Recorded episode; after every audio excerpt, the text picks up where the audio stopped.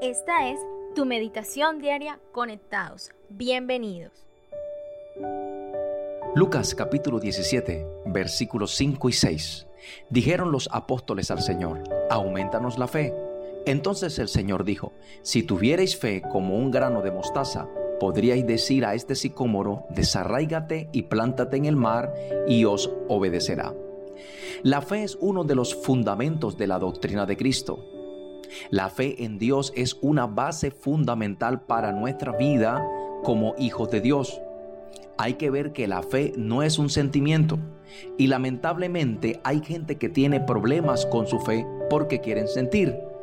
Por ejemplo, si no experimentan o no vuelven a sentir lo que experimentaron en su primera experiencia de fe, entonces creen que ya no tienen fe o que tienen algún problema.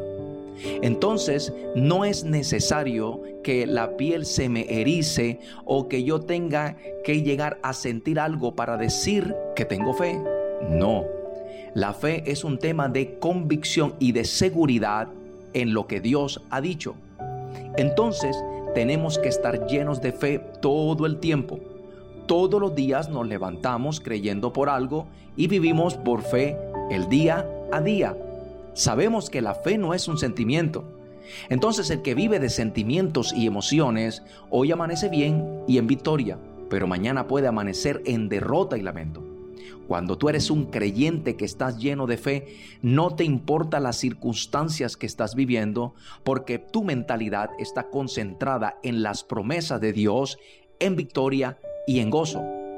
Entonces, Teniendo en cuenta lo anteriormente dicho, podemos decir que tener fe es tener la palabra de Dios sembrada en nuestro espíritu. Y ahora nosotros tomamos la decisión de actuar en ella sin importar lo que las circunstancias digan.